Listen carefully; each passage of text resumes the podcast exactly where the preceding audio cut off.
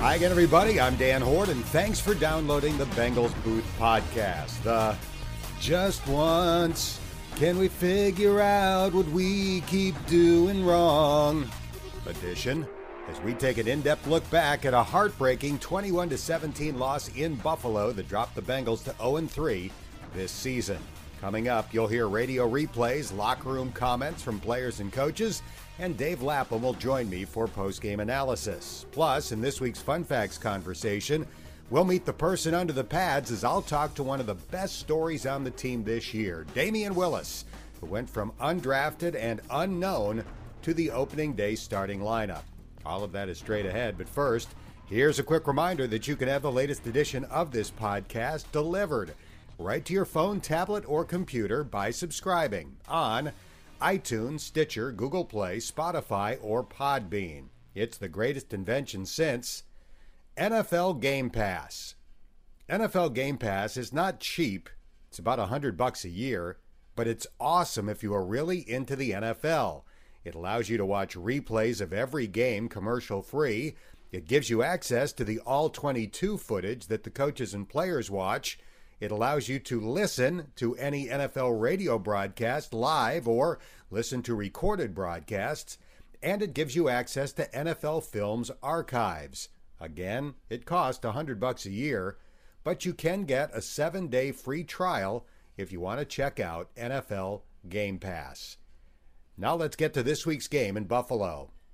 It's no exaggeration to say that the Bengals had one of the most feeble offensive halves in their history on Sunday. Sample motions to the left, Dalton with a short throw, John Ross with the catch, escapes the first hit, fumbles the football. Wow. Buffalo recovers at the 38 yard line. He's saying he's down, but the officials are disagreeing. Here's what the Bengals did on their seven first half drives punt, punt, punt, fumble, punt, punt, fumble.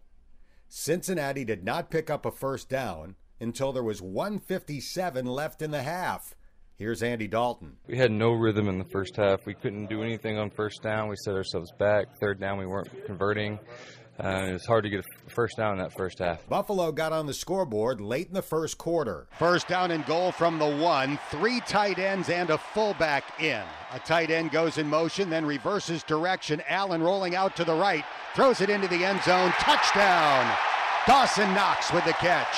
When Buffalo lined up to kick the extra point, the Bengals had 12 men on the field. That penalty gave the Bills the opportunity to go for a two point conversion from the one yard line and they capitalized for an 8 0 lead. So that penalty was worth a point, and on the ensuing kickoff, another penalty cost the Bengals seven more. Darius Phillips waiting at the goal line. This kick not deep. It's returnable. Phillips from the nine yard line. Veering toward the middle of the field, crosses the 20, breaks through a tackle at Stay the 30, runs to the 40, ah. toward the middle of the field. He's off to the races. There's a penalty flag back at the 43.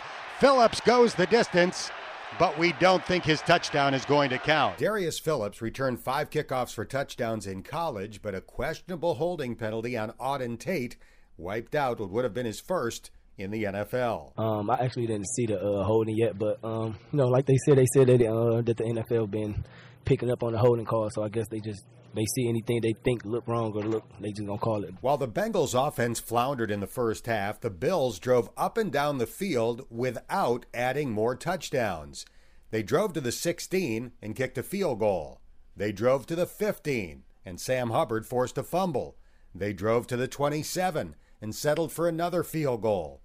Even though first half first downs were 18 to 1 and time of possession was 23 minutes to 7, the Bengals only trailed 14 0 at the half. Here are offensive linemen Andre Smith and John Miller. Coach Taylor challenged us at halftime to come out and play outside our style of football the way we know we can play, and we went and did that. Challenged you emotionally? Just knew we could play better. Like we were in a tough environment, but we've been in a tough environment once this season already, and he just challenged us to come out and play hard and play outside football, and we did that. He challenged the whole team. He challenged the whole team to stay together. Because um, at the end of the day, no matter what we go through, you know, there's always going to be adversity uh, and things like that. But you know, I thought we had, uh, I thought we did a good job of coming together, uh, leaning on each other. We linked on, the, on the defense. They linked on us, and uh, we got a couple drives there uh, in the second half. So it was good. It was encouraging. We look looking forward to next week. The spark that lit the fuse in the third quarter was provided by the defense. Third down and seven for Buffalo. Allen back to throw, scrambling, in trouble, Finish. and he manages to fling the ball downfield. It's intercepted. Yeah. The Bengals are running it back. It's Phillips, Darius Phillips inside the 30, the 25, yeah. the 20, oh, and he goes out of bounds. A 19-yard pass to Tyler Eifert put the ball at the one-yard line. First down and goal from the one for the Bengals, trailing by 14 points with 5.55 left in the third quarter. Dalton catches a shotgun snap, hands it to Mixon, and he will lose. No, it was a fake, yeah. and Andy Dalton ran it in. he completely faked out me and the defense with the zone read fake to Joe Mixon, and Andy Dalton runs it in for a one yard touchdown, his 19th career rushing touchdown, and the Bengals are on the scoreboard. A great call by Zach Taylor, and a crappy one by Dan Hoard. The Bengals were only down by seven, and just like that, they started to pick the Bills apart. Cincinnati's next drive went 82 yards on 11 plays and ended with a tying score. Inches away from a potential tying touchdown early fourth quarter. Dalton's under center. He takes the snap. He rolls out to the right. He's looking for Mixon. He throws. Oh. Touchdown! Oh. As Dalton delivers to Joe Mixon, and now the Bengals are an extra point away from tying this game. Mixon finished with 61 rushing yards and 34 more receiving. 77 of those 95 total yards came in the second half. We're going to get better. We're going to get it right. Um, it sucks that it was week three, and we still, you know, talking about the same stuff. But, uh, you know, like I said, we figured it out, and I guarantee you that ain't going to happen again. With the score tied, the Bengals got the ball back at their own 15 yard line and drove 60 yards before stalling at the Buffalo 25. A 43 yard try for the lead from the middle of the field for Randy Bullock. Harris will snap. Huber will hold. The snap, the put down, the swing of the leg, the kick is on its way, and it yeah. is good. Yeah. And the Bengals have taken the lead with four minutes and 54 seconds to go on a 43 yard field goal by Randy Bullock. For the second time in their first three games, the Bengals had a fourth quarter lead, but as was the case in Seattle, they could not protect it a 49 yard pass to tight end slash freight train Dawson Knox put the Bills at the Bengals 22, and quarterback Josh Allen took over from there with two scrambles and a designed run that helped put the ball on the one yard line. Third down and goal inside the one. Allen takes the snap, hands off to Gore, and he knifes into the end zone for a go ahead touchdown with one minute and 50 seconds to go. 78 year old Frank Gore scored the go ahead touchdown but Allen's scrambling was the key in the red zone. Here's Sam Hubbard. Yeah, he's very big, very fast, very elusive, and he's really hard to bring down. Um, you know, he was run all over the place. We were worn out trying to chase him down, but um, he's a great player. With 150 left, the Bengals drove from their own 25 to Buffalo's 28, needing a touchdown since they were down by four. 21 seconds left. The Bengals down by four on third and four. Dalton's back to pass. He oh. fires too high. Oh. It's deflected and intercepted at the 10 yard line. The pass for Auden Tate was high, and the ricochet goes to Tre'Davious White to give the Buffalo Bills the win. Man. The final score Buffalo 21, Cincinnati 17. Here are Andy Dalton, Joe Mixon, and John Miller. Yeah, you know, we're in these games. We put ourselves in position to have a chance to win at the end. And, um, you know, we have to make the play. You know, I've got to throw a better ball at the end. You know, we get down there, we got another chance to, um, you know, to score a touchdown to win to win this one. So I mean, there's a couple plays in each game that, you know, if you head back, you know, you, you make certain plays, then, um, you know, then that, that could change the outcome of the game. And you never know when that play is going to be the one that's going to do it. But um, you know, for us, I think we we got to just focus on us, focus on what we're doing, and um, do everything we can to be playing our best football come next week. Yeah, no, it's definitely frustrating um, to come up short like that.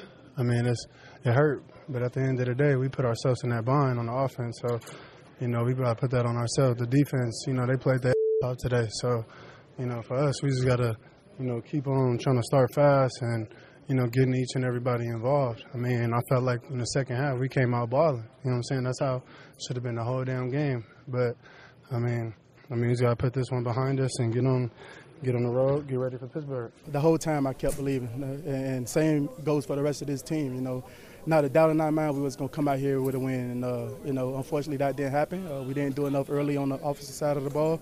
Uh, but that's that's that's life in the NFL. You know, you lose game by by one point, two points, three points. You know, every every game is going to be a battle. Every game is going to be physical. Every game, you know, you got to come out, you got to bring it, and um, we just came up on the short end of the stick. After three weeks, Zach Taylor is still looking for his first win as a head coach. He spent three minutes with Dave Lapham after the game. They're not discouraged. I, I still see guys with their head held high and they're playing for each other. And that's all we wanted from them. At halftime, we're down 14 nothing. The offense hasn't done anything. The defense has really played really solid. And it finally came together in the second half. And, and guys were playing off each other, encouraging each other. We felt like we were going to win the game. That was the belief on the sidelines, that we were going to win the game.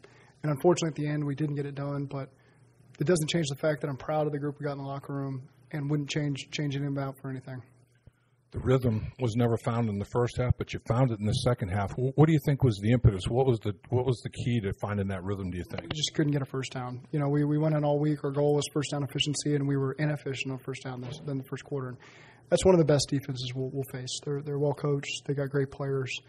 And so if they got you behind the sticks again, like San Francisco did, then it, it's hard for us to overcome that sometimes. And we just didn't get that done in the first half. In the second half, we did a great job. Everyone on the same page, doing their job, got the ball moving, you can be a little more creative with what you want to do and, and, and attack them more than they were bringing the fight to us in the first half. And um, thought the guys responded well in the second half. There are so many plays in every game. In, in a game like this, the uh, kickoff returns nullified by a dicey holding call. The guy turns his back on Auden Tate. I don't know what the hell he's supposed to do, but they call it. And uh, the two point uh, conversion, you know, 12 men on the field, they go for two if they don't do that, you know, you might kick a field goal there to tie the football game up. So there's so many plays. You never know what play is going to be a big determining factor in the game. You can play every game, every play as hard as you can, don't you? Yeah, I mean that's if we'd won that game, Buffalo would say the same thing. You know, there was a couple of plays I got away from them, so that that's the way it goes. And our guys, we, we just got to get it done, and it's coming. Our guys believe the dam's going to break, the wins are going to come, if we keep playing like we're playing and we can put it together for the entire game, we're a good football team. And I know that the players and the coaches believe that, and we're going to stay the course and get it done. Joe Mixon uh, ran hard today. Caught that screen pass. You got him out out the gate on that screen pass. Looks like it might might go to the house. I mean, some things started to uh, unfold that when all assembled, you think, man, this might look pretty darn good. It's we just got to get it all assembled. That's the key. And it, it, again, it goes back to we got to play better in the first quarter. And if we can get that going, then we'll be in good shape. But again, our guys are going to stay the course. We, we know that we can get these things fixed, and the wins will come. Red zone, they were really good in the red zone. You guys, you know, knocked them around a little bit in the red zone. They were one for three at one point. I, I guess they ended up two for four. Um, your first two times in red zone, you guys, you guys finished, and uh, you, you, were you were taking it to them in, in, in some phases of it, but unfortunately, as you know, I mean, as well as anybody in this league, if you dig a 14 point hole in the road, that's tough sledding. It is. It was. It was a tough environment. They had a great crowd. It was loud. It was tough to communicate. I thought our guys did a good job hanging in there. Offensive line gave up two sacks. You know, and it's they got a they got a heck of a pass rush, heck of a blitz package, um, and they've affected a lot of quarterbacks. And I thought our guys held in there for the for the second time in a tough environment and held their own. And um, again, we just we, we got to find a way to win one of these ones. Since their 4 and 1 start last year, the Bengals are 2 and 12 and they've dropped their last 7 on the road. Time for post-game analysis with Lap. In the NFL, you can't on the road anywhere really in the NFL, you can't dig a 14 point hole at halftime.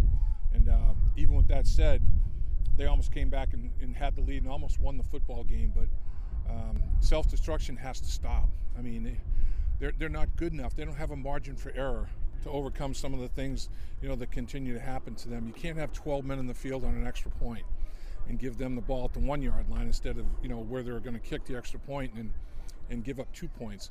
If they don't do that, Bengals are in position to kick a potential game tying field goal at the end of the game. You know, I, I, I, feel bad for Auden Tate because I think he got hosed by this.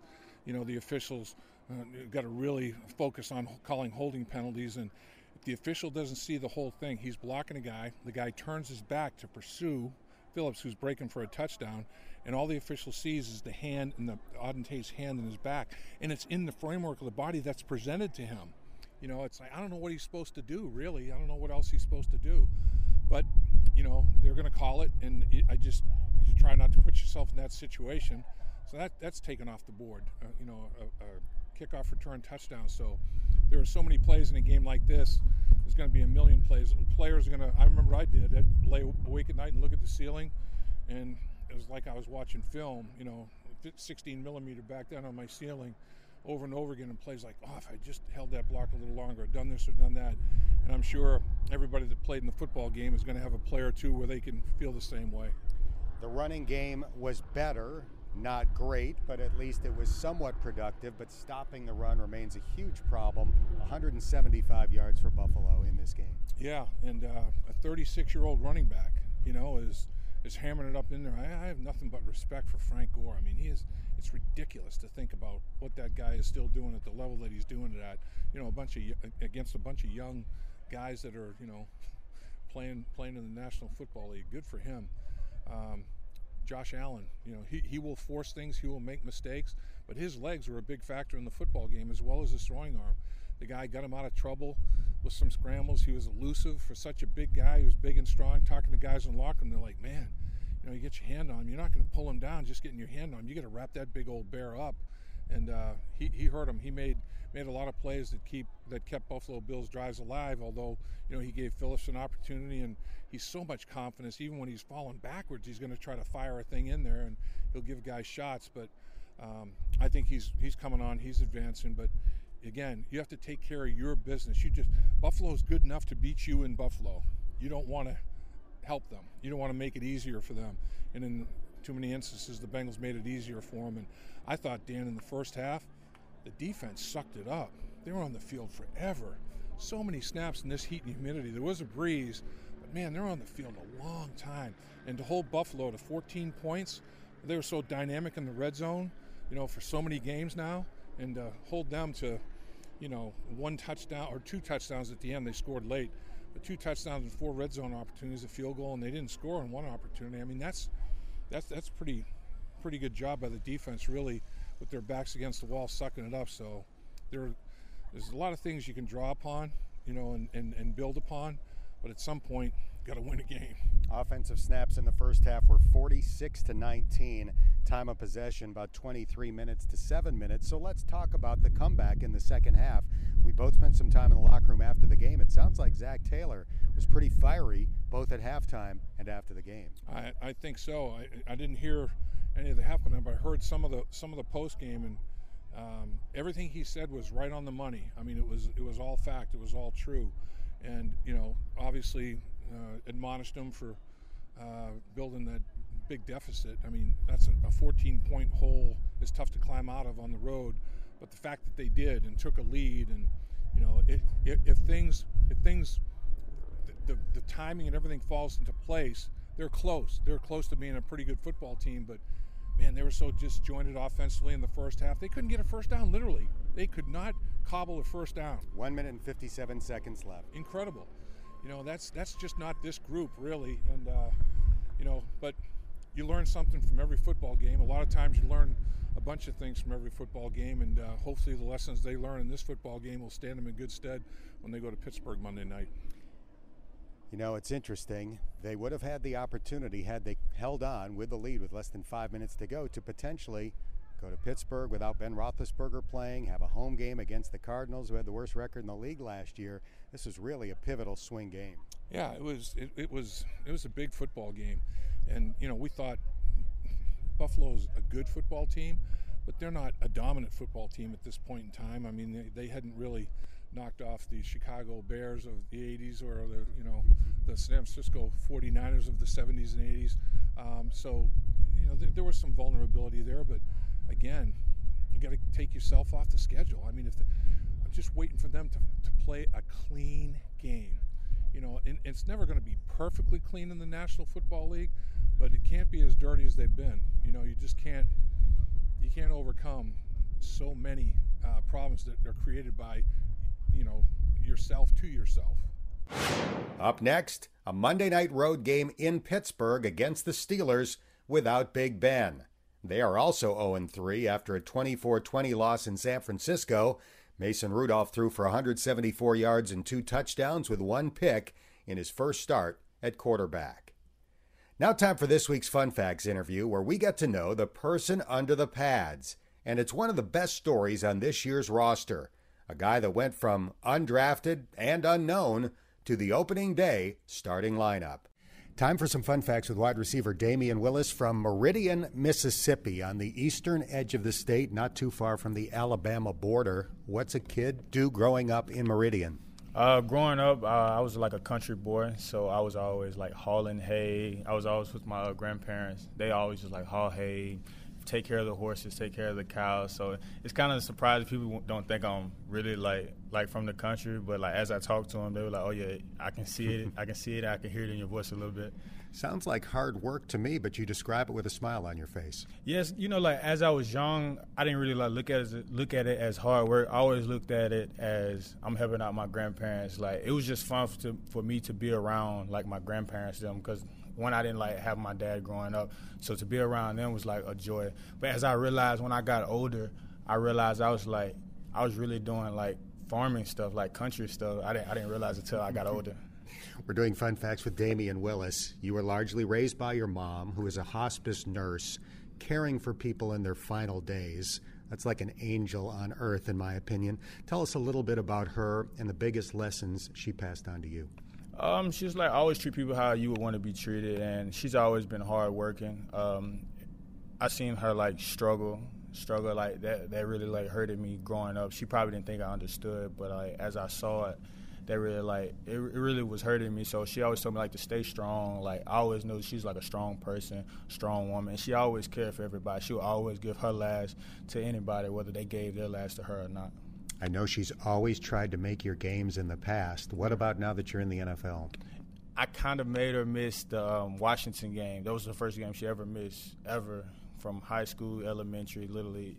And she was like crying about it. Um, she's still gonna try to make every game. I just didn't want her to drive that far by herself because I, I couldn't get her no plane ticket that weekend. so I didn't really want her. So I, that's the only game she didn't miss so far. I think she's gonna make every other game, even London. Wow. We're visiting with Damion Willis. You were a football and a basketball star at Southeast Lauderdale High School. Earlier this year, they retired your number 15. Tell us a little bit about the ceremony and what that honor meant to you. Yeah, I was on. I don't know where I was going. I was on my way to either school. I had to finish like my last semester. I'm at last class, and I got a phone call from my coach. She was like, um, they wanted to retire your number, retire your jersey when know if you come back. So I set a date. So when I got there, I didn't know how many people was to be there. So I was like, uh, I want to see how how much I really meant to the school. So when I got in there, it was like it was like a lot of people. Like the gym was pretty packed. It meant a lot. It mean like they really cared for me and everything. And then I know like my first uh, NFL game at, at, the Seahawks, they had a pep rally for the football team, but they also had like a separate pep rally like right after, and they sent me the video. It was pretty cool.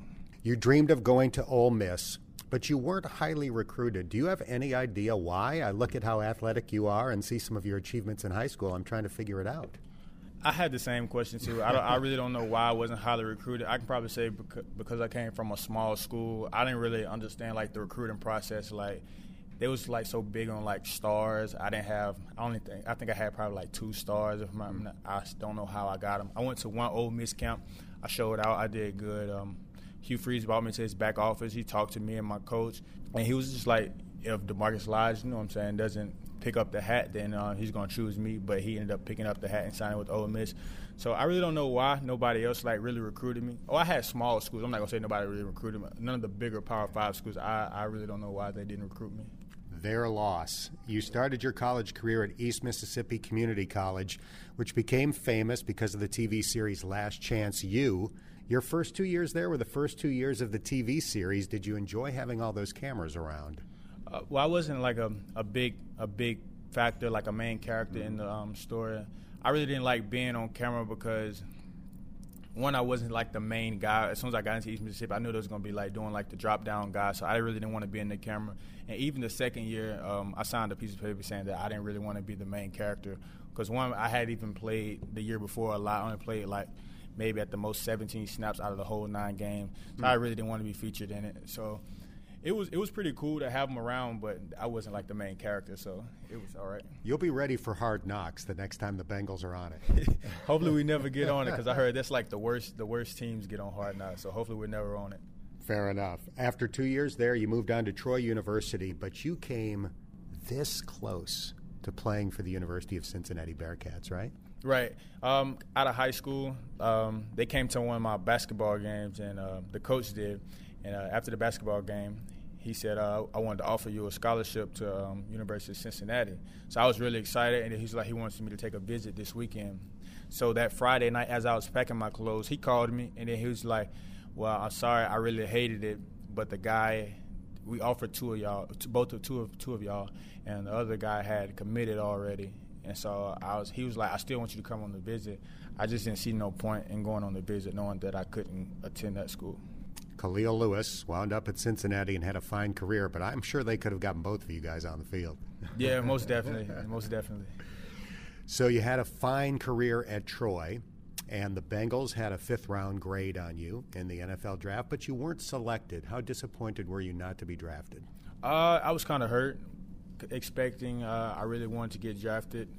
Each each day, I watched every selection from the NFL draft, thinking that the fifth round through the seventh round, I was actually going to get a call. Actually, the fourth round through the seventh round, I thought I was going to maybe get a call. I didn't get a call. I got a call in like at the end of the seventh round from like different teams. They were just for free agents and stuff, and that's why I chose the Bengals.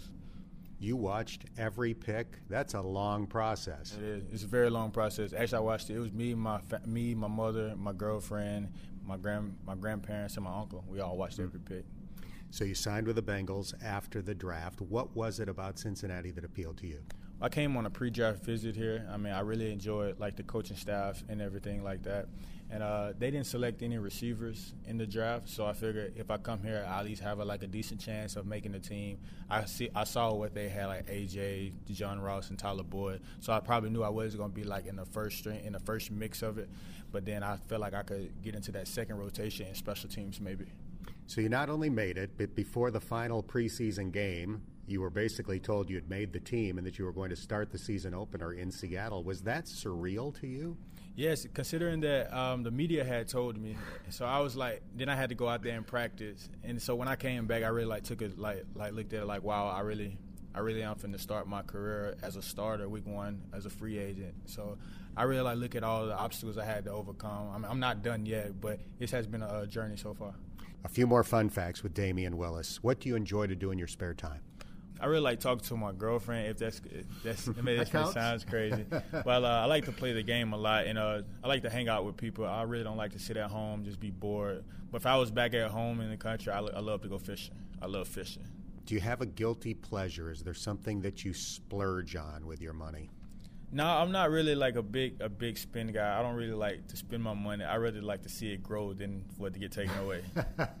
they taught you well at Troy and, and uh, in your in your lifetime.